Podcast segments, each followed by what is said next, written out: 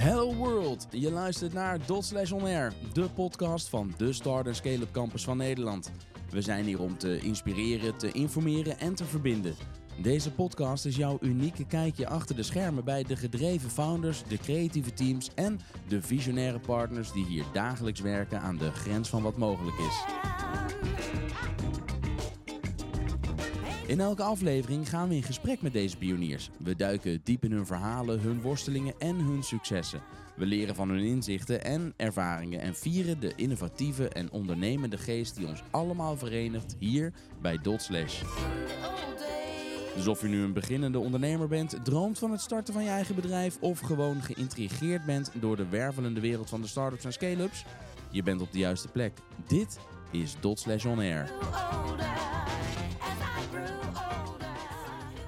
Ja, zo is dat. Je bent op de juiste plek, want dit is een nieuwe aflevering van Dot Slash On Air. Ik ben Jelle Drijver, community manager en kartrekker bij Dot Slash. En tegenover mij zit een, nou ja, een ras-echte ondernemer, André Piso.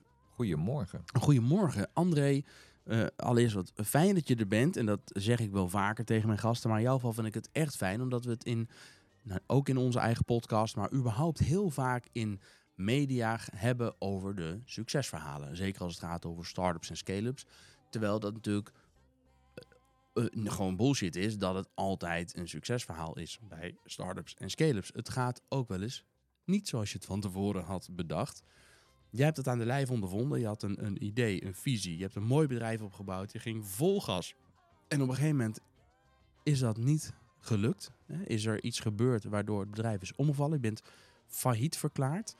Uh, dat lijkt me uh, uh, een, een, vreselijke ervaring, maar ook een enorm waardevolle les. In Amerika zou je zeggen, you go guy, nu weet je hoe het niet moet. Op naar de volgende keer, want de kans is alleen maar groter dat het dan nu wel slaagt. Maar in Nederland hebben we nogal de neiging om vooral te focussen op het negatieve. krijg je gewoon een stempel.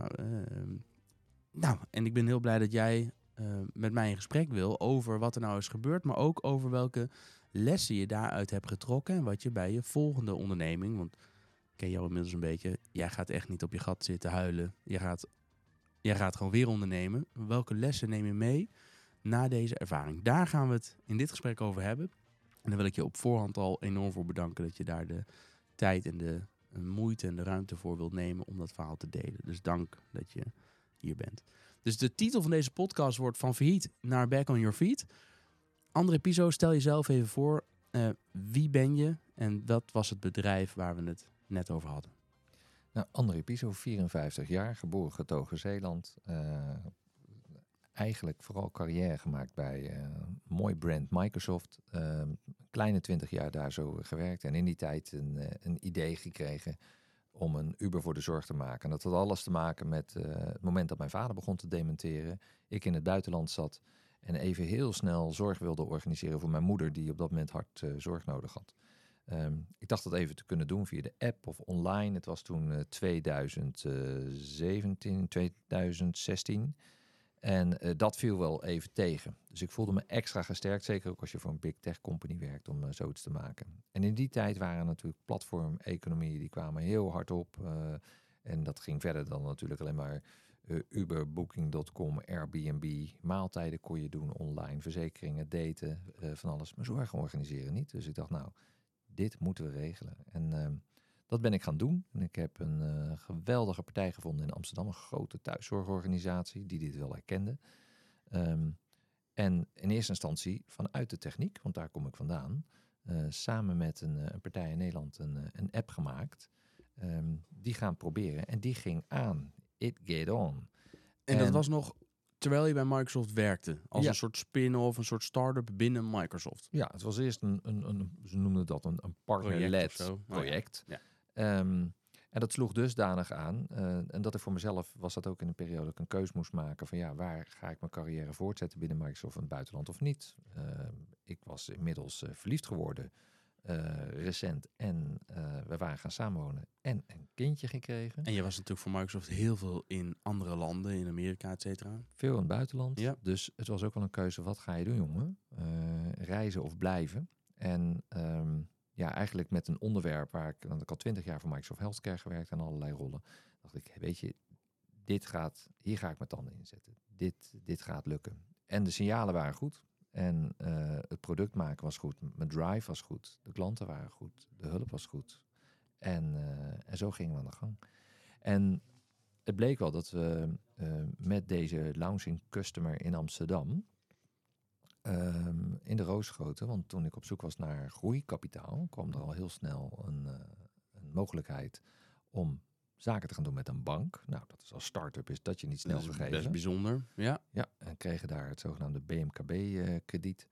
Uh, die, werd, uh, die werd verstrekt. Uh, BMKB is een borgstellingskrediet die de overheid aanbiedt in samenspraak met de bank. Dat zijn tranches van een, van een miljoen of twee miljoen. Dus de overheid staat borg voor zo'n bedrag. Dus ja, dat is natuurlijk heel erg welkom. Alleen kan je wel zeggen, je hebt op zich niet hele goede papieren als je van een grote corporate afkomt, nog niet eerder hebt ondernomen. Want je moet dan alles nog leren. Je moet ook leren budgetteren. En ja, als je niet gewend bent om ook heel prudent om te gaan met een budget, dan is het beschikbaar hebben van een miljoen is ook wel een hele grote verantwoordelijkheid. Hoe ga je dat uitgeven? Ja, want voor, voor de goede orde, toen je dit uh, BMKB-krediet kreeg van een bank, toen was je al helemaal uh, voor jezelf begonnen. Toen had je het al uit de Microsoft-stal gehaald of kwam, ging dat parallel? Oh nee, goede vraag. In, uh, in 2018 nam ik uh, formeel afscheid uh, bij Microsoft. Um, ging met die partij die die app heeft gemaakt in eerste instantie samen ondernemen. we zijn eigenlijk uit elkaar gegaan. Zij gingen verder met hun eigen bedrijf en niet met het initiatief dat ik had. En toen nam ik het besluit om vanaf 2019 100% te gaan voor Dieter. Zo heet het bedrijf. Noors, Noorse naam betekent een zetje duwen. Um, dus dat was eigenlijk in, uh, in maart 2019 dat ik voor de volle 100% dan uh, aandeelhouder werd. Uh, maar dus ook wel gelijk er alleen voor stond om te ondernemen, want die compagnon had ik toen niet meer. Um, dat was eigenlijk ook tot aan het moment hadden we het allemaal zelf bekostigd um, en, en geïnvesteerd. Dus er zat al een behoorlijk stuk eigen vermogen in. Maar om te gaan groeien, ja, die, die, die, dat ging zo snel. wat we deden is het boekingsplatform maakt gebruik van freelance zorgverleners die zich inschreven op een boekingsplatform en die je kan aanbieden aan zorgorganisaties. Mijn intentie was, ik ga dat boekingsplatform aanbieden. De vraag van de opdrachtgever was, zou jij ook de onboarding van die freelancers kunnen doen? Sterker nog, zou jij ook die freelancers in een database willen houden, dat je die kan doorzetten naar mij? Dat was eerst een bemiddelingsdienst en daarna kwam de vraag ook, zou je daar ook eigenlijk de administratieve betaaldienst in willen doen? Wij betalen jou en jij betaalt hen. Ik wist niet precies waar ik ja tegen zei, maar ik heb ja gezegd. Alleen toen kwam ik al vrij snel achter, eigenlijk maak ik twee platformen. Ik maak een bemiddelingsplatform, de Uber, maar ik maak ook een betaalplatform. En ik denk dat dat een, een enorme challenge was. Uh, gedurende het jaar 2019 hebben we dat, we dat doorontwikkeld. Um, en we zijn, uh, we zijn aan de bak gegaan. Uh, erg geholpen met de, de, juridische dienst, de fiscale dienst, ehm, de financiële afdeling van deze grote klant. In eerste instantie solo voor die klant, want we dachten we gaan voor heel Amsterdam gaan we deze dienst aanbieden. Um, en daar zagen we ook al dat vooral deze klant die besloot om die freelancers zelf in plaats van uitzendkrachten te gaan uh, inzetten. Uh, om zodoende een grotere flexibele schil te hebben. Ja, wat je natuurlijk ziet natuurlijk met het, het personeel of het tekort in de zorg. Was daar zo natuurlijk een enorme markt voor. Mijn doel was altijd om de consument voor, voor families een app te hebben die zelf die mensen konden gaan inlenen. Dus PGB voor en dergelijke. Dat was het idee. Dus ik dwaalde wel iets af van mijn doelstelling in die tijd. En al helemaal van het betaalsysteem. Dus dit was nou eenmaal zo. 2019. Lessons learned dat jaar. Ik wist dat ik ook een betaalsysteem uh, moest uh, gaan maken. Uh, en daarvoor was dus geld en mensen nodig. Het op de zoektocht naar geld was dus eigenlijk snel gedicht. Want je had een hele grote klant. de bank die zei, nou, dat is goed. Die, die, die verpand je als debiteur aan mij en aan de bak. En daar kregen we dus de, de, beschikking over 1 miljoen. Dat krijg je niet in één keer op je spaarrekening gestort, maar in tranches. Um, twee tranches werden vrij vlot uh, uitgeboekt. En uh, na een korte krokusvakantie in 2020 was ik eigenlijk helemaal klaar. Hadden we ook de betaalomgeving redelijk als MVP gereed gemaakt. En eh, gingen we steeds sneller. Ehm, totdat in maart Mark Rutte op de tv stond. Ja. En die zei lockdown. Ehm, dat was de eerste keer dat ik echt moest incasseren. Want ja, daarmee, er waren, destijds waren er geen mondkapjes en dergelijke. Dus die freelancers die zorg thuis gingen verlenen, die moesten als eerste op de bank gaan zitten, want de zorg werd afgeschaald. Lockdown betekende ook lockdown, maar dat betekende ook voor je organisatie. De mensen waar je net in had geïnvesteerd, je moest vanuit huis gaan werken. Was niet iedereen gewend. Ehm, dus het legde wel gelijk een hele wissel eigenlijk op het ondernemen. Het was eh, een kostbare tijd, zowel qua aandacht, qua tijd, maar ook qua toegang tot je klant die je nodig had voor die, eh, voor die input. Ehm, we zijn toch doorgegaan, maar op een gegeven moment wel op het matje geroepen door de bank. Want die zeiden, hey, wat je nou aan het doen bent, je bent dat eh, BMKB-krediet ben aan het gebruiken voor verliesfinanciering. Dat is niet de bedoeling. De bedoeling is groeifinanciering. Dat is allemaal tegenvaller. Ehm, want uh, ja, als ik dat krediet niet van jullie krijg, dan moet ik dus mijn bedrijfsactiviteiten stoppen. Werd er snel duidelijk van, nou, zoek dan gewoon een investeerder naast je. Um, maar die, die, die, even, die bank zei, die had. Het was corona. Dus ja. jij kon je. Um, jij kon niet de winst draaien, simpelweg, die je geprognotiseerd had. Je had twee tranches binnen, maar de, ik begrijp ik daaruit dat ze ook zei, ja, die volgende tranche, die komt niet. Klopt. Want uh, je maakt op het moment geen winst. Je gebruikt dat geld om überhaupt je organisatie overeind te houden. Want je kosten lopen gewoon door. Uh, en, en, en had je op dat moment zeg maar, alles ook helemaal gereduceerd, alle kosten? Of ben je juist wel doorgegaan met investeren op dat moment om de plannen die je had te verwezenlijken? Het laatste. Ik ben vol gas doorgegaan. Uh, developers aangenomen. Uh, want ja, lockdown. Ik dacht, het wappert wel over. Ja, in augustus uh, zijn we er weer uit. Dat dachten we, hoopten we in elk geval allemaal. Geen idee, ja. ik had dit nog nooit meegemaakt. En ik had immers ook dat stuk krediet om te overbruggen. Ja, toen dus bleek dat we aan het eind van het jaar nog steeds geen mensen eigenlijk aan het inzetten waren. Ja, toen werd het wel heel spannend. Het begon overigens wel weer wat op te pakken in het laatste kwartaal. En wat je dan doet, is je laat je droom om naar de consumentenmarkt te gaan, die laat je even, maak je pas op de plaats. Want de eerste mogelijkheid om aan je verdiencapaciteit te werken, dat was eigenlijk toch die freelancers head-to-head ten opzichte van uitzendkrachten te gaan aanbieden aan die zorgorganisatie. En die wilden ze wel hebben. En in 2021 zag je ook dat we veel meer een B2B eh, freelance zorgbemiddelaar aan het worden waren. Terwijl de gedachte was, een techplatform, een Uber voor de zorg. Dus met ja, gepaste frustratie en tegelijkertijd ook wel ja, uh, blij dat we weer aan de bak konden, zijn we 2021 uh, ingegaan. Um, het zoeken naar een investeringspartner ging relatief vlot. Er was best wel veel interesse in. De kapitaalmarkt was toen toch niet zo nijpend. En we hadden een product op het snijvlak van zorg en ICT. En we deden business. En we hadden een hele grote klant. Um, nou. Eén hele grote klant. Ja. Want we waren tot aan dat moment waren we loyaal naar die klant. En kregen ook al te horen in 2021 um, je afspraken voor wat betreft exclusiviteit. Nee hoor, zet die maar aan de gang. En ga alsjeblieft aan de gang ook met andere zorgorganisaties. Moest ook wel, want business to business, als je met freelancers werkt, die moet ook meerdere opdrachtgevers hebben. Ja. Um, toen merkte ik al van, oh, um, mijn doel naar die consumentenmarkt te gaan en echt vanuit de tech opgebouwd, moest steeds meer plaats maken voor ook het zoeken naar kapitaal. Dus ik was erg bezig met dat financiële stuk, wat zeker niet mijn sweet spot was. Um, en daarnaast uh, ook goed afstemmen, ja, ben ik nou een, een boekingskantoor voor freelancers of ben ik nou een techplatform? Ik zat een beetje in een identiteitscrisis, uh, kwam ik. Uh, 2021 uh, verliep zoals die verliep. Het was een, een, een, een, moeizaam jaar om op te starten. Je hebt natuurlijk veel kosten gemaakt uit het verleden. Uh, de bank kwam wel door met het uitboeken van uh, de resterende tranches. Ehm, de investeerder die we in huis hadden gehaald met ook nog eens een keer een miljoen. Want het moest ongeveer matchen met dat miljoen wat de overheid had borggesteld.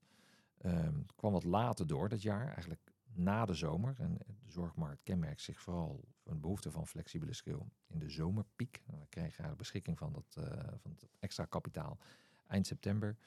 Uh, er was geopteerd dat ik dan een, groei zou doen dit jaar van ongeveer 5 miljoen. Uh, naar 5 miljoen. Dat lukte niet. We deden 3,5 miljoen. Maar goed, als je kijkt dat je vanuit het niets toch naar 3,5 miljoen gaat, dan doe je het toch hartstikke goed. Uh, dus 2022 gingen we in met die grote klant, maar inmiddels ook wat kleinere klanten erbij. En dat was dus het jaar dat we zouden gaan vlammen. Uh, er werd mij gevraagd, uh, toch prognostiseren, een verdubbeling van die omzet. Daar zijn we voor gegaan. Er kwamen nog meer mensen aan boord. En we maakten gebruik van de corona-uitstelregeling. Die is wel een belangrijke, want dat bleek later ook een killer te zijn binnen mijn bedrijf. En niet zozeer killer in de positieve zin, maar achteraf eigenlijk een, uh, ja, een waar ik met twee benen in ben gaan staan. Want wat even in de notendop, wat hield die corona-uitstelregeling in? Dat betekent eigenlijk, je had, uh, je had twee regelingen, de nauw en de corona-uitstelregeling, maar dat je uh, uitstel kreeg voor het betalen van de loonheffing. En dus als je normaal gesproken een budget had voor 10 mensen, dan kon je nou eigenlijk voor het budget 20 mensen laten lopen, want je kon later je, uh, de loonheffingen daarover betalen. Um, uitstel leek in eerste instantie een half jaar, maar bleek net zo makkelijk eigenlijk ook voor anderhalf jaar te gelden. De gedachte, denk ik, vanuit de overheid was nou, om de economie uh, een zetje te geven na die lockdown. Um, stellen we je vrij van die uh, belastingregel. Maar je wist wel dat er een dag zou komen dat je ze terug moest gaan betalen. Maar je hebt niet overwogen om die regeling te zien als ik heb nu tien mensen zitten. En die tien kan ik behouden dankzij deze regeling. Je hebt gezegd, ik ga mijn team verdubbelen, want ik heb die regeling, ik hoef voorlopig daar geen uh, loonheffing over te betalen. Ja, dus uh, een ondernemersfout die ik mezelf dan aanreken, is inderdaad dat ik uh, onvoldoende heb ingeschat uh, de termijn die ik zou gaan gebruiken. Maar ik was ook verleid door de snelle groei die we doormaakten in 2021. En het was zo dat in 2022, in de eerste helft van dat jaar, al net zoveel omzet deden als in heel 2021. Ja, dus alle seinen stonden op groen om uh, te investeren in die groei, want alles leek erop. We gaan juist, als we dit nu doen, dan gaan we nog harder. En dan kunnen we straks ook makkelijk alles terugbetalen. Dus ook ondernemers ook risico nemen. Op dat moment heb je, eh, even, hoe bewust dan ook, maar je hebt op dat moment een risico genomen, weten we nu. Ja. En, ja, en achteraf denk je, ja, oké. Het risico was te groot. Um, toch maar met de kennis van toen leek het een goed besluit. Ja, achteraf zeg ja. ik, dat zou ik nu niet meer doen. Um, toen deed ik dat wel. En tegelijkertijd, de omzet verdubbelde ook. Razendsnel. Dus je hebt ook mensen aan de telefoon nodig. Maar je bent nog steeds een start-up. Dus dat betekent, de fouten in je platform moeten ook gerepareerd worden. Dus die behoeft aandacht en development capaciteit. Dus ook met externe partijen ga je aan de bak. En uh, die betaalplatform, wat we gemaakt hadden, dat bleek al een tricky ding te zijn. Zeker in die ZZP-markt, die freelance-markt. Um, want er waren natuurlijk, er was regelgeving, maar er was ook heel veel gebrek aan duidelijke regelgeving. Dus je probeerde zo goed mogelijk voorzieningen te maken, waarbij je zowel uh, de Belastingdienst tot, tot uh, ja, goede klant te willen zijn, maar ook naar je eigen klanten toe en naar je freelancers. Dat gepuzzel en dat gezocht, dat was in 2022 een, uh, een hele kostbare zaak. Uh, ook audits die je, die je liet doen. Maar goed, die groei die was daar. Um, we deden ook een hoop zaken goed. Het onboorden, het snel plaatsen. Um, en we waren relatief klein. Relatief klein zeg ik dan eigenlijk voor de omzet die we deden. Deden we aan het eind van het jaar met 23 mensen. gingen we richting een omzet van 7 miljoen.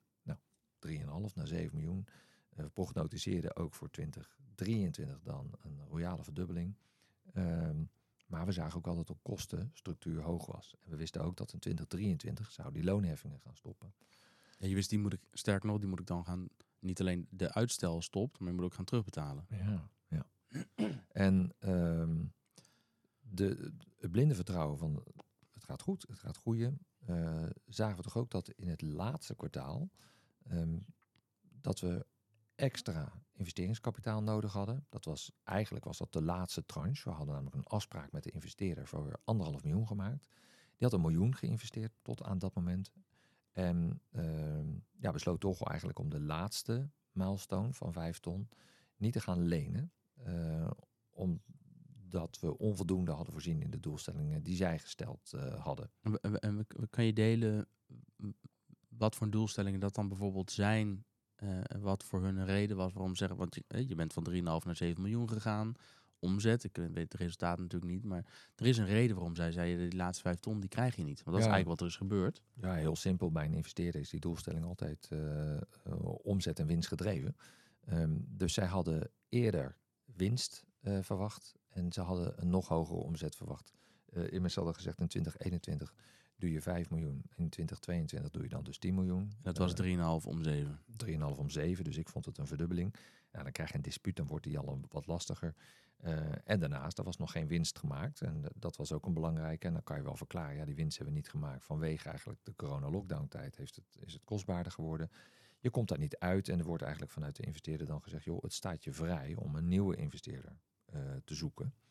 Uh, alleen deze investeerder had mij een convertible loan uh, verstrekt. Uh, en dat betekent dus, dan staat hij op je balans als lening. Dan heb je een lening bij de bank, je hebt een lening bij de investeerder. Ehm, we zaten met die Oekraïne-oorlog, energiecrisis, gingen we 2023 in. kapitaalmarkt lag met andere woorden op zijn gat. Ik ben wel naar de Corporate Finance Club gegaan, die mij eerder had geholpen met ING, eerder had geholpen bij de investeerder. En die zei ook al, ja, het zal een pittige strijd worden om eigenlijk nu snel een investeerder te vinden van die omvang. Uh, maar dat gaat lukken, want je hebt een fantastisch mooi track record. Je bent immers gegroeid van uh, minder dan een miljoen in 2021 en in 2020 naar 3,5 in 2021. En uh, zowat 7 in 2022 met een stijgende lijn, groeiende populatie klanten. We hebben daar vertrouwen in. Um, op dat moment eigenlijk ook voor mij nog geen reden om te zeggen, nou we gaan mensen er allemaal uitgooien. Uh, want ja, je moet ook die groei kunnen accommoderen. Um, wel wetend dat we natuurlijk een bedrijf hadden inmiddels met en een coronaschuld uh, en twee schuldposten op de balans. Je hoort me dus nu al heel veel praten over schuldposities en financiële posities. Ik raakte dus steeds meer afgeleid door dat stuk, terwijl mijn focus had moeten liggen op de technologie en innovatie. Wat ik juist ontzettend leuk vind om te doen. En dan een lang verhaal kort. Uh, we kregen, we hadden ongeveer gezegd, ja, in mei moeten we dat extra kapitaal hebben om die groei te kunnen accommoderen. Uh, er is nog iets, freelancers willen vlot betaald hebben. Uh, en daarvoor heb je dus aan alle kanten wel gewoon een positieve cashflow uh, nodig. Ja, je zegt ehm, ehm, de, de freelancers willen snel betaald worden. Dat was ook een van jullie USP's. Als je bij ons komt werken, dan krijg je snel betaald. Ja. Maar betaalde die grote klant uit Amsterdam en andere partijen? Want ik, ik, ik, we, hebben, we zitten nu bij Dot Slash, ik niet voor niks de Dot Slash On podcast. We hebben hier ongeveer 200 start-ups en scale-ups zitten, waarvan ook meerdere in de zorg. En wat ik van hun uh, terugkrijg, is dat het voor start-ups best wel een challenge is om... Uh, omdat de zorg doorgaans best wel lang doet over betalen. Was het in dit geval, zorgde dat bij jou ook voor problemen? Dat je daar moest voorfinancieren? Ja, je ziet dat je, uh, je, je betaalsnelheid aan freelancers is heel belangrijk. Zeker ook wanneer je ze natuurlijk laat wennen aan een bepaalde snelheid. En wanneer je aan die snelheid niet meer kan voldoen, ja, dan trekken ze gelijk aan de bel. En ja, dat snap ik dat ook heel goed. Ook. Ja, begrijp ik ook. Zou ik ook doen. En het eerste wat je dan gaat doen, uh, overigens, het is niet zozeer in de zorg, maar het is denk ik in de hele publieke sector. Er is zelfs op een gegeven moment in de Tweede Kamer een wet voor aangenomen dat mensen binnen 30 dagen moeten betalen. Ja, daar hebben ze allemaal scheid aan. Nou, nou ja, dat zeg ik nou even. Maar um, er zijn nog steeds heel veel partijen waar je gewoon 90 dagen op. Eh, volgens mij is het zo, als er niet iets anders is afgesproken, moet het binnen 30 dagen. Maar heel veel zeggen, ja, wij spreken 90 dagen af. En anders dan huren we iemand anders in. Dat gebeurt nog steeds heel veel. Ja, ja en het is. Uh, sommige klanten betalen echt heel erg snel. Maar je hebt natuurlijk ook een moment dat ze zeggen: ja, wanneer komt die factuur binnen? Dan hebben we tijd nodig om die factuur te valideren. En dan pas betalen we. Dus, dus die Um, de, die termijn, die, die kan je daar vaak bij optellen. Die grote klanten in Amsterdam betaalden gewoon heel snel. Dat was heel fijn. Hmm. Uh, maar je had inderdaad meer klanten. En, en de kostenstructuur die bracht met zich mee dat we ook echt geld nodig hadden. Nou, de oplossing had er een, normaal gesproken erin gelegen.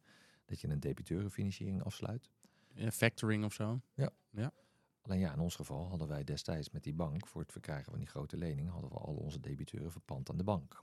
Dus ja, de enige die ons daar zo in kon helpen... Was, was die bank? Was die bank. Die zei, dat doen we niet. Die zei, dat doen we niet. Dus we hebben dat, uh, we hebben dat uh, gevraagd. Uh, ja, de bank die stelde zich ook op de spelregel van... hé hey, joh, het is nu inmiddels 2022.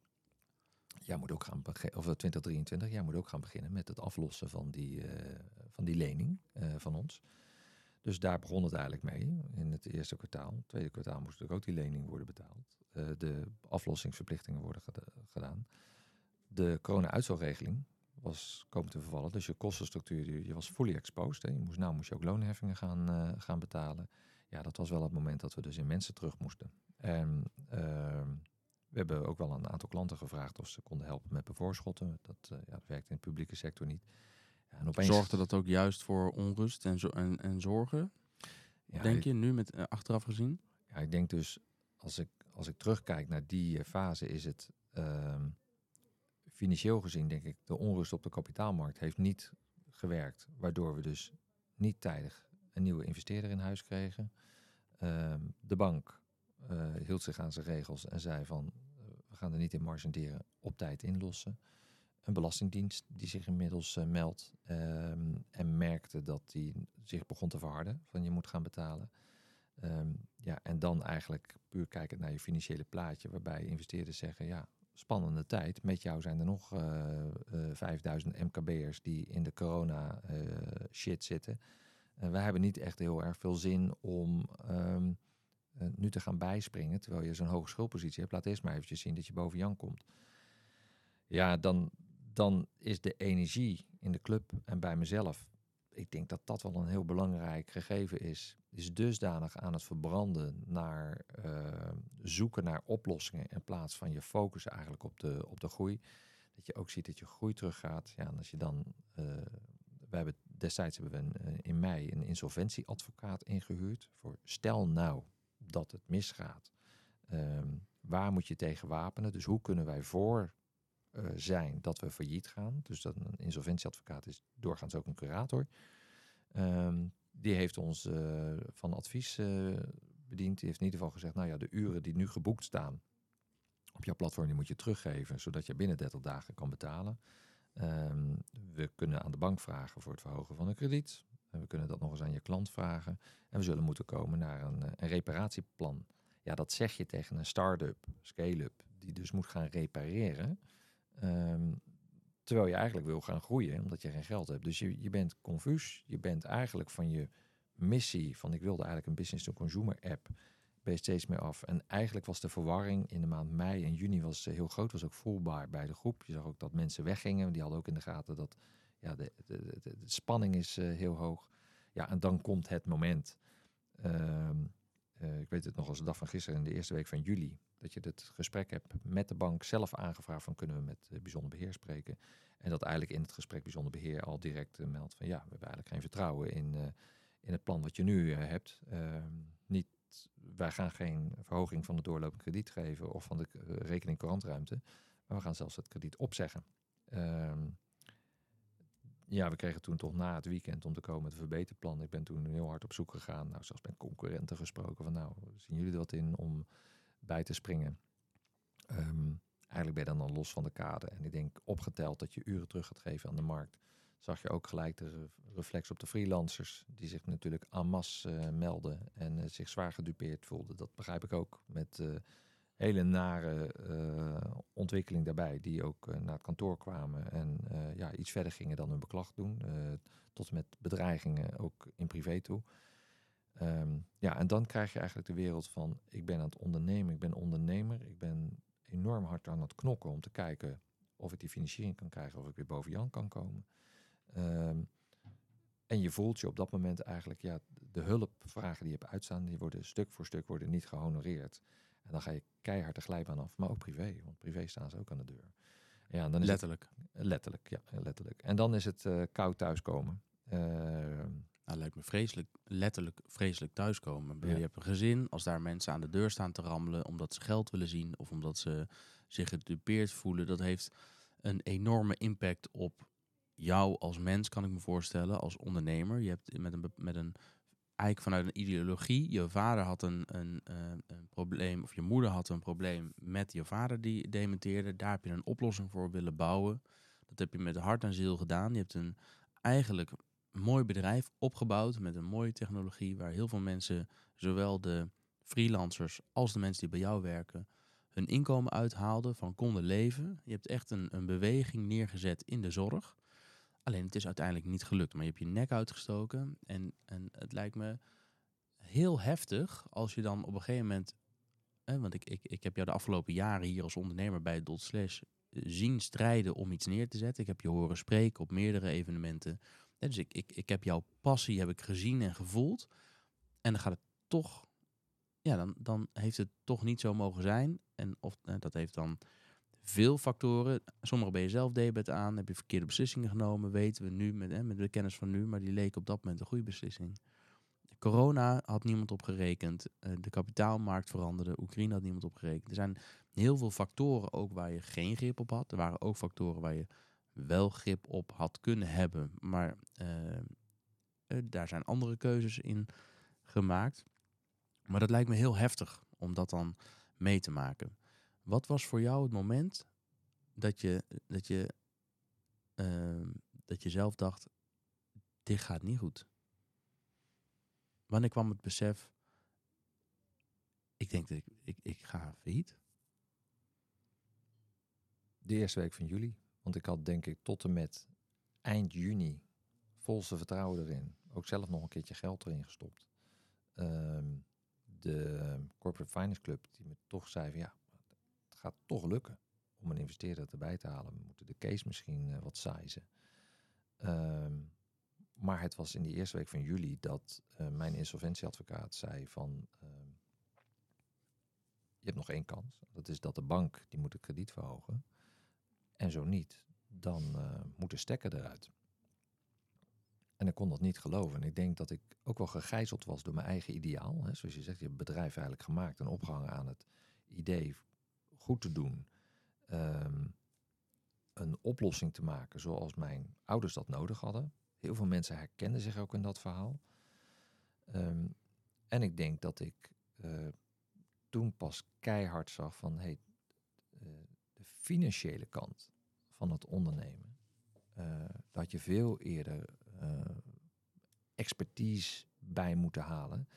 Die ehm, in een veel vroegere fase, die me veel beter hadden kunnen helpen bewaken om niet met twee benen eh, gebruik te gaan maken met een coronasteun. En daarbij uit eh, ook die, die onrust op de kapitaalmarkt. Dat komt allemaal samen in die ene week. En pas eigenlijk als de bank dan zegt, we hebben er geen vertrouwen in, we zeggen het krediet op. Dan hamert hij in als een, als een mokerslag. En dan gaat het ook heel snel. Hè. Dan komt er een, een curator, een deskundige club, ehm, die eerst in een surseance van betaling ehm, uh, gaat kijken met jou of er nog een uh, aan te redden is. Nou, die concludeerde dus ook in diezelfde drie dagen, we gaan een omzettingsprocedure ingaan. Um, en, want je moet ook voorkomen dat je niet bestuurlijk aansprakelijk wordt gesteld door met open ogen maar door te blijven ondernemen. Want even voor de mensen die het niet weten, dan uh, kunnen ze ook privé. Uh, ja. Um, ja, wanneer je dus het advies krijgt om te gaan uh, om te stoppen ja. hè, met faillissement. Ja. Dan moet je niet zo stom zijn om te zeggen, nou ik ga nog opdrachten aannemen. Dus alle opdrachten moesten worden teruggegeven. Dus we gingen ook alle onze opdrachtgevers gingen we bellen om te Ja. zeggen, ja we moeten Als word je privé aansprakelijk gesteld en dan, je- dan ben je je huis, dan ben je echt alles kwijt. Ben je alles kwijt. Ja. Eh, zo is het faillissementrecht ingegeven. Maar ja, ik wist nog helemaal niks van het faillissementrecht, maar ik kreeg wel een spoedcursus eigenlijk twee dagen. Nou, curator waren hele ja, keurige mensen en die doen natuurlijk hun werk. Alleen ja, wel gewoon op de letter van de wet. En dan is het dus heel hard. Eh, en dan moet je ook zien dat je bent zelf verdoofd. Uh, je team loopt weg, die schrikken zich rot. En die krijgen 's ochtends krijgen ze een curator die komt vertellen. Jongens, bij deze uh, Dieter is failliet. En uh, ja, hierbij Je zeggen hebt geen baan meer. je hebt geen baan meer, je krijgt ontslag. En om 12 uur komt er iemand van het UWV en dan kan je je WW-uitkering aanvragen. Zo snel gaat dat. Ja. Ehm, ja, dan zit je in een film, dan kijk je ernaar. En het is vreselijk om te zien. Mensen huilen, zijn overstuur. Ehm, Was het voor hun donderslag bij heldere hemel of had je ze van tevoren... Je, kan, je zei al, mensen voelen op een gegeven moment wel, sommigen waren al weggegaan. Dus misschien, je het schip is dan al los van de kade. Misschien was het zelfs hier en daar al zinkende. Waren mensen al eh, gaten aan het, eh, eh, aan het aan dichtstoppen. Was het voor iedereen echt een enorme verrassing? Of denk je, nee, ik had iedereen al wel opgeleid van... ja jongens, dit, dit, dit zou kunnen gebeuren. Ik denk in zoverre dat het toch voor velen een verrassing was, omdat eh, het ging zo goed. Ehm, we zagen wel dat we eh, betaalachterstanden snel oplopen bij eh, de freelancers. Maar het product draaide als een tierenlier. Ehm, de aanwas van zorgverleners was groot. Wij konden heel snel konden we onboorden. Ehm, zorgorganisaties, de nood was niet anders. Hè, die, die wisten ons ook te vinden.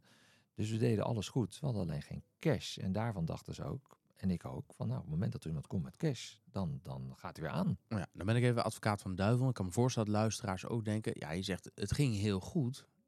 maar je bent toch failliet gegaan. Als het zo goed ging, dan had je toch cash gehad... en dan had je toch gewoon door kunnen groeien. Dus ging het dan wel zo goed achteraf bekeken? Of ehm, ja, je kan ook zeggen, ja, het ging heel goed. En als het goed was gaan, had, had het nu nog bestaan en was het nog groter geweest. Maar uiteindelijk ben je toch failliet gegaan. Dus wat ging er dan, wat ging er dan goed en wat ging er dan uiteindelijk? Want er is toch echt iets misgegaan. Waar, waar zat hem dat dan in? Is dat gewoon het te veel stapelen van kredieten en ehm, eh, een investeerder, die is het de schuld van een investeerder die zegt je krijgt die vijf ton niet? Of, of zeggen nou achteraf gezien is het eigenlijk van die investeerder misschien wel de juiste beslissing geweest op dat moment? Hoe, hoe kijk je daarnaar? Nou, wat ik geleerd heb, het is altijd een optelsom van.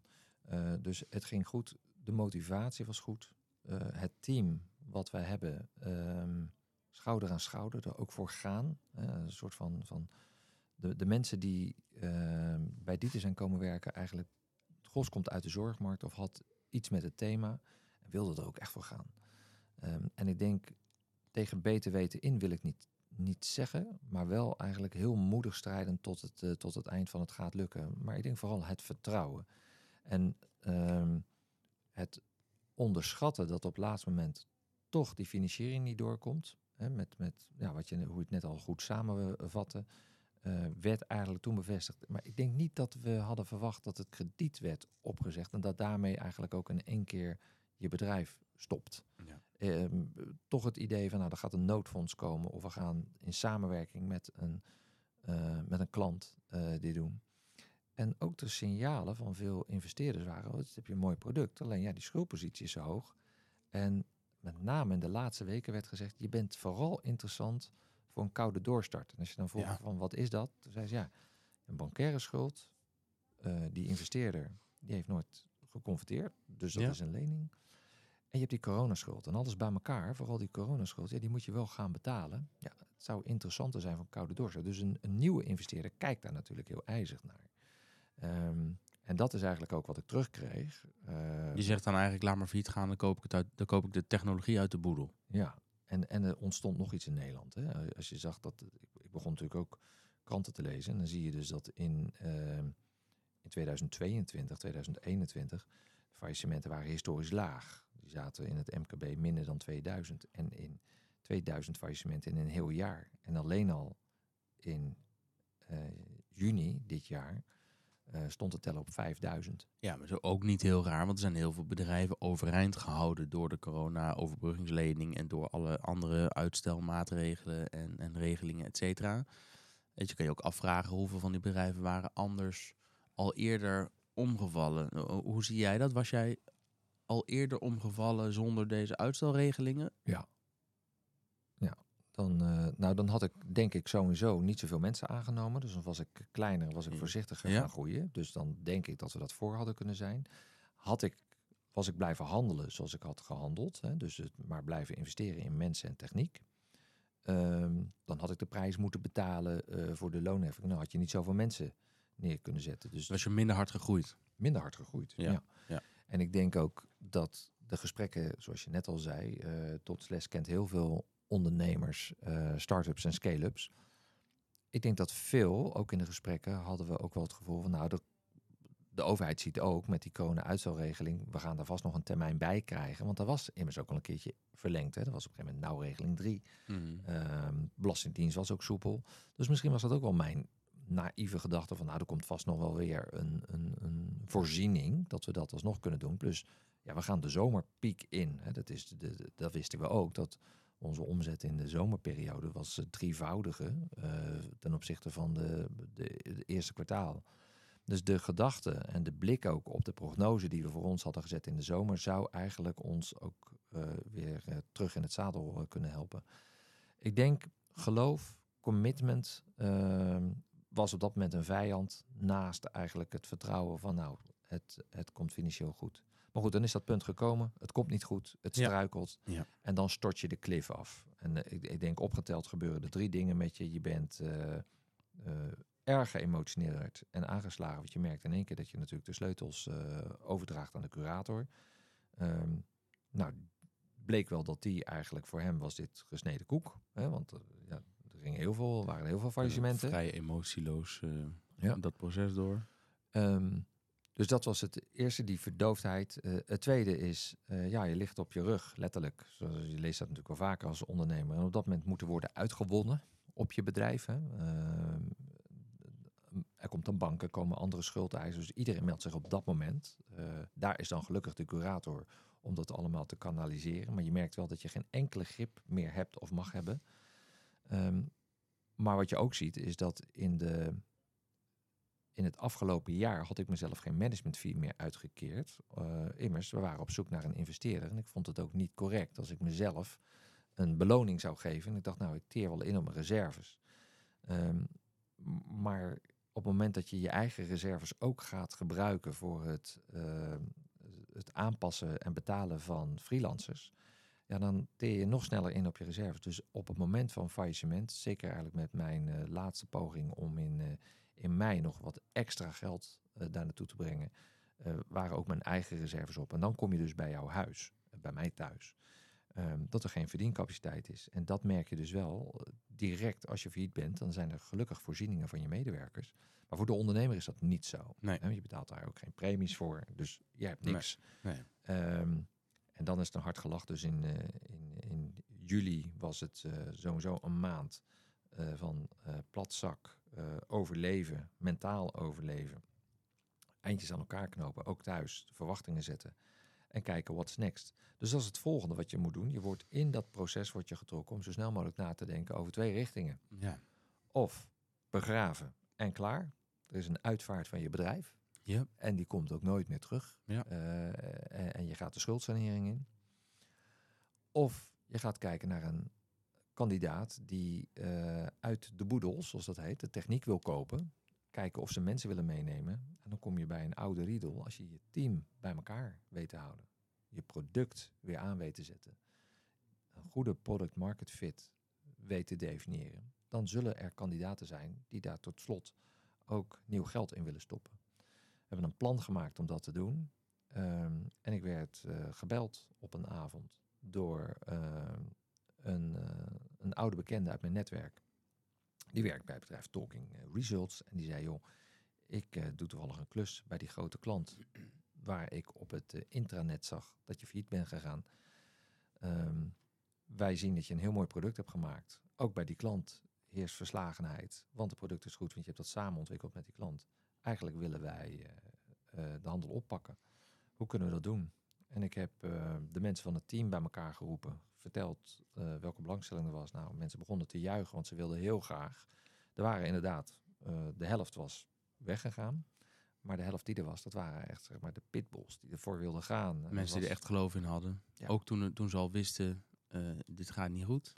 Nee, dat je de band die op de Titanic doorspeelde. Precies. Zij bleven aan boord. Ja, en dit was mijn band. Ja. En, en, uh, en ik kreeg ook een, een, een, in, een, in een gesprek die ik had uh, met, uh, met Jeroen van Kooi van, van Daan, uit zijn bureau. Vreselijk sympathieke man. Die stuurde mij op een gegeven moment een appje s'avonds van André, het over. Tilde Fat Lady Sang. En ik denk dat hij dat hij gelijk had. Ik heb hem later dat ook nog eens teruggegeven we bleven doorzingen. En uh, ja, je hebt dan op het moment dat je failliet gaat, heb je twee loketjes. Um, dat wist ik toen ook niet. Je hebt uh, bij de bank het loketje recovery en uh, restructuring. En recovery is uitwinnen en ja, desnoods kijken wat ze privé kunnen halen. Mm. En ja, restructuring is kijken of er dus een, een doorstart mogelijk is. Nou, daar werkt een curator echt aan mee. daar werkt ook ehm, de bank aan mee. En natuurlijk de partij die, uh, die de koop wilde doen, werkte daar natuurlijk ook als geen ander mee. Je hebt dan zes weken. Uh, personeel wordt namelijk ook doorbetaald tot zes weken op het niveau. Dus en wie betaalt dat dan? Het UWV schiet dat voor. Dan in de, in, de, in de boedel terecht. Weer een lening. Ja, maar dan wel in de boedel. ja, ja, niet aan ja. mij. Uh, en oh, in de boedel van het uh, bedrijf failliet. dat is...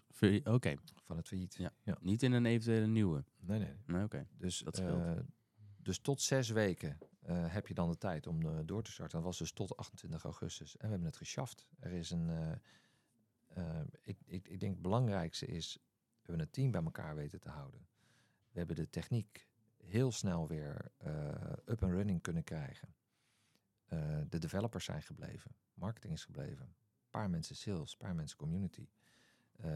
nieuwe partij. een stevige partij met veel kennis in de zorg, bestuurlijk sterk. Ja, die, die, ineens heb je een compagnon die je nooit had. En in dit geval eh, drie eigenaren. Kreeg ik er drie bij. Ik heb al vaker gezegd, ik wilde één bij hebben. Eén voor finance, maar ik kreeg nou voor operations, voor commercie eh, en, voor, eh, en voor finance erbij. Dus fantastisch. Ja.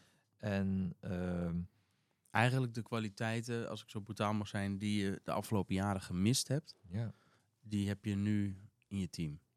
spijker op zijn kop. Ik denk ook dat mijn lessons learned nu zijn van ga ondernemen en schat ook goed in wat je nodig hebt. Je hebt iemand, je hebt een echte operator nodig. Je hebt een, voor finance heb je een slimme kop nodig die, eh, die, die, die in een soort van business controller-achtige rol je daar zo in uh, tijdig kan signaleren en kan helpen. Ehm, je hebt natuurlijk voor techniek iemand nodig, voor de innovatie eh, nodig. Ehm, en ik denk, ja, datgene wat je nodig hebt om naar de markt te kunnen. Ehm, met die vier punten ga je er, eh, ga je er komen. Team was nu, wat we nu hebben, team is goed, is loyaal, wil graag. Product is goed. Eh, de markt is nog steeds daar, maar we gaan het wel een beetje anders doen. Ja, want je, eh, als ik even ehm, eh, richting de afronding de lessen omhoog wil halen die je van dit avontuur hebt geleerd, de dingen die je met de kennis van nu anders zou doen, dan heb ik je eigenlijk horen zeggen, ehm, je, bent, je hebt je misschien wel helemaal in het begin laten verleiden door de wensen van die ene grote opdrachtgever. Je hebt, je hebt eigenlijk bij je iets gaan bouwen wat eigenlijk afstaat van wat je eigenlijk wilde bouwen en wilde doen en waar je eigenlijk goed in was. Klopt dat? Ja. Eh, Dus, je, je, eh, dus de les is eh, een hele grote opdrachtgever of niet. Eh, blijf je- wel trouw aan Ja. je oorspronkelijke idee en, eh, en, en stick to it. Back on your feet voor mij is echt schoenmaker blijft bij je leest.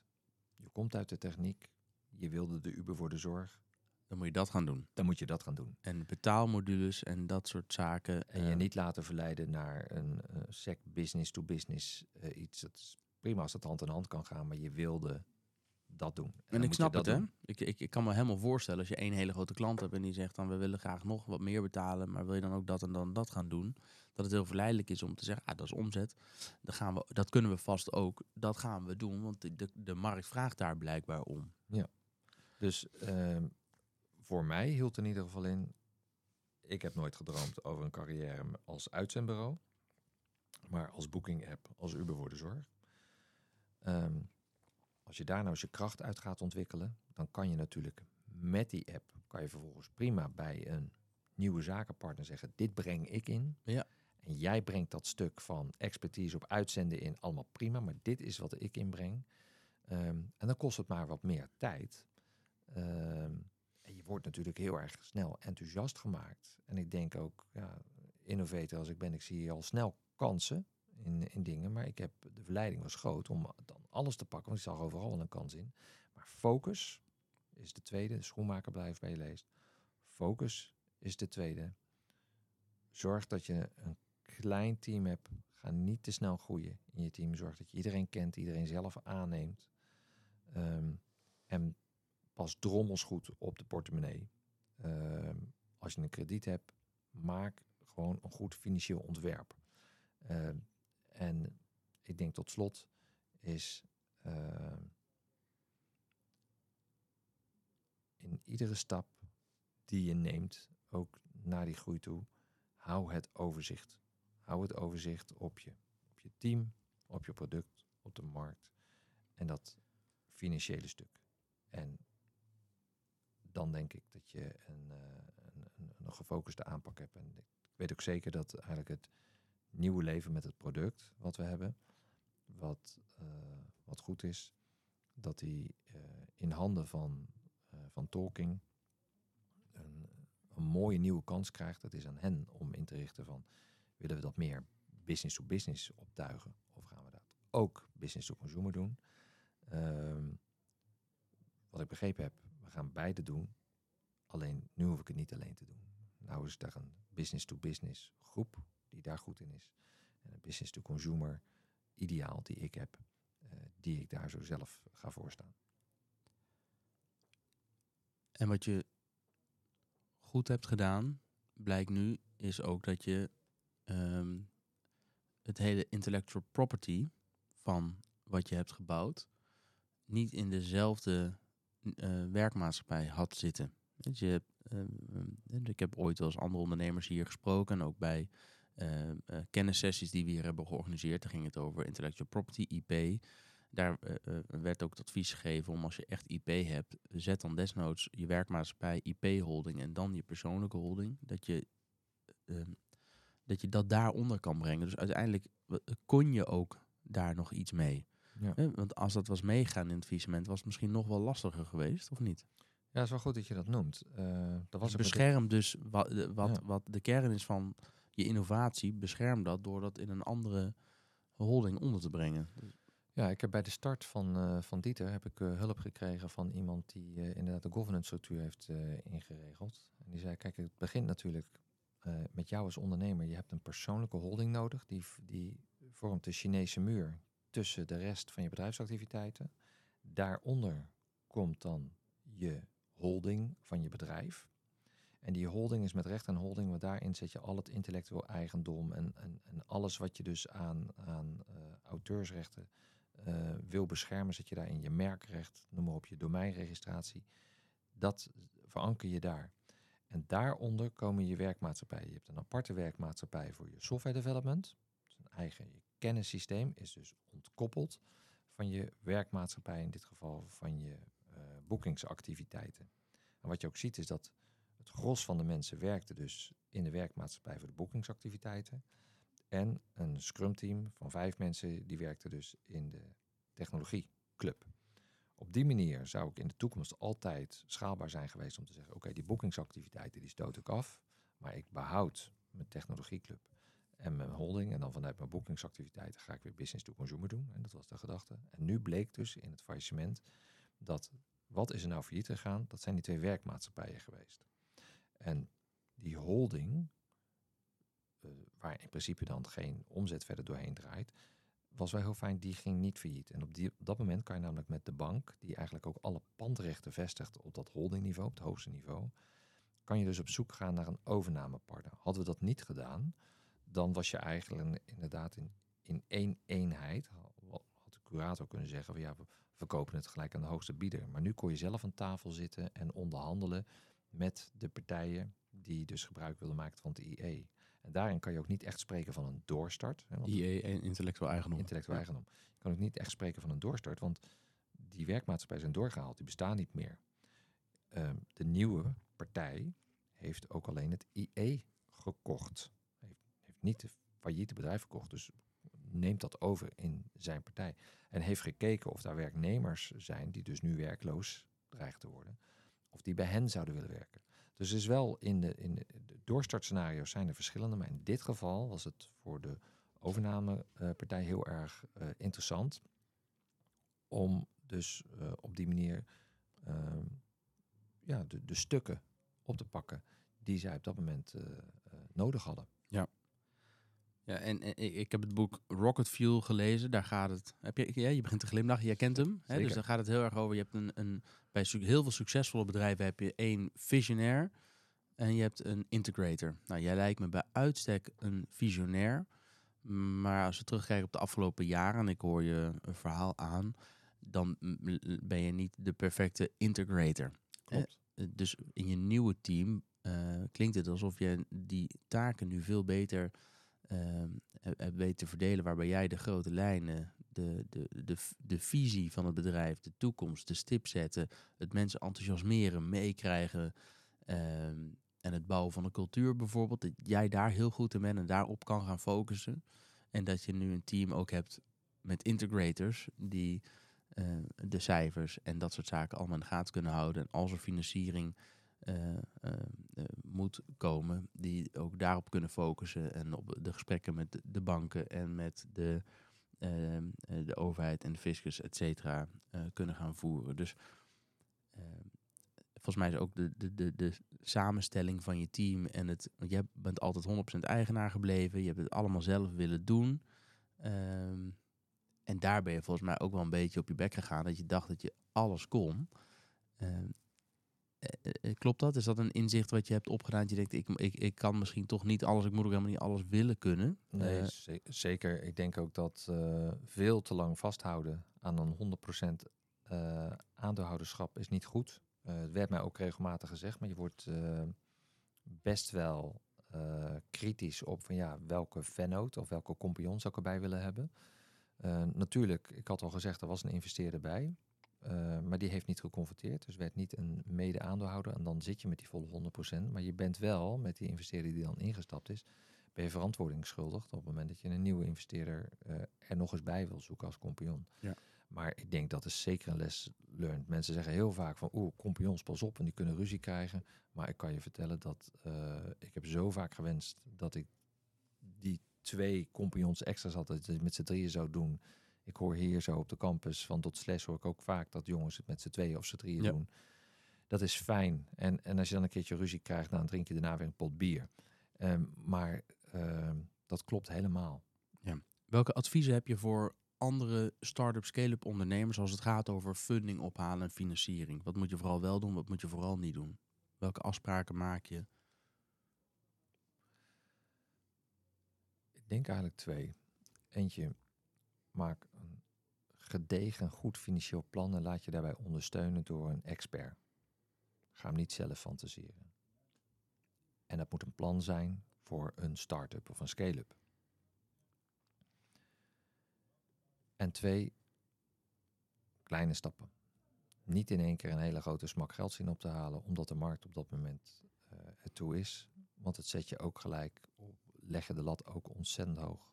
Ehm, maar kleine stappen, dat, dat behoudt je dat je ook niet je hand gaat overspelen qua investeringen. Ehm, en dat betekent ook dat je verschillende rondes gaat eh, hebben. Ik eh, ben heel dankbaar trouwens ook dat ik ehm, bij het Tech Leap Rise programma ehm, kon aanhaken aan het begin van dit kalenderjaar. En daar leerde ik ook van tech-ondernemers dat ze soms al in ronde 7 zaten. Ronde 7? Meen je dat nou? Dan heb je dus al zeven verschillende investeerders. En ze legden me dat ook uit. Dat ze dus kleine stappen hadden gemaakt. Steeds kleine financieringsronden. Daardoor bleef in ieder geval pak geld. Dat bleef overzichtelijk. Je had misschien wat meer investeerders. Maar je gaat dan dus, terug eventjes naar mijn eerste. Met zo'n eh, business controller die jou gaat helpen en een financieel design. Ga je ook een voorziening creëren. Dat er ook meerdere investeerders binnenkomen. Weet je, als je een hele grote pak geld wil ophalen, dan verpand je in één keer je hele bedrijf aan die grootste. Dan kan je niks meer. Je bent in één klap vleugellam. Kleine stappen, houd die focus. Heb je nog iets gehoord van Constantijn na het faillissement? nee, ik heb, maar dat is misschien ook wel dat, het mannetje die ik ben. eh, ik wil eerst voor mezelf helemaal weer boven Jan komen.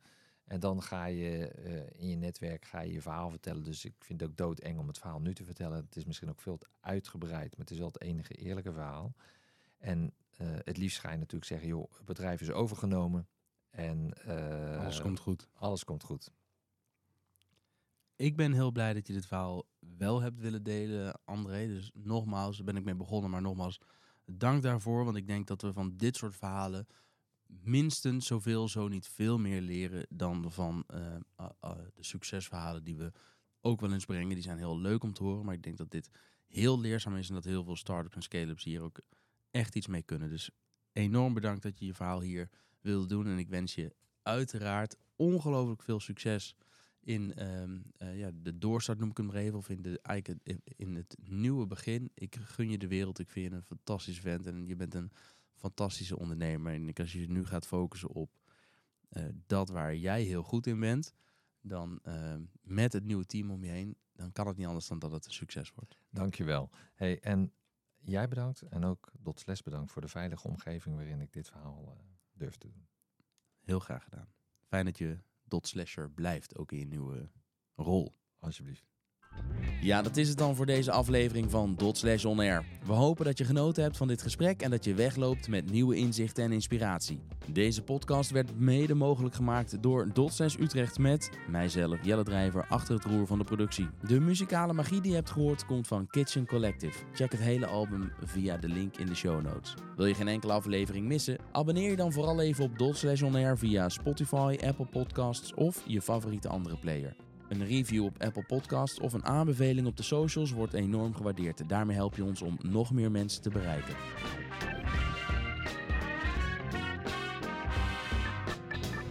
Tot slot willen we dan graag nog een moment om de partners van Dotslash te bedanken, zonder wie deze podcast en veel van wat we doen bij Dotslash überhaupt niet mogelijk zou zijn. Daar komen ze in willekeurige volgorde. De Rabobank, Deloitte, Capgemini, Gemeente Utrecht, NL Groeit, Philadelphia Zorg, ROM Utrecht Region, SAV, Boron Management, Green Real Estate en Peper in je pand. Bedankt voor het luisteren en vergeet niet om in te tunen voor de volgende aflevering. Graag tot dan. Tot de volgende On Air.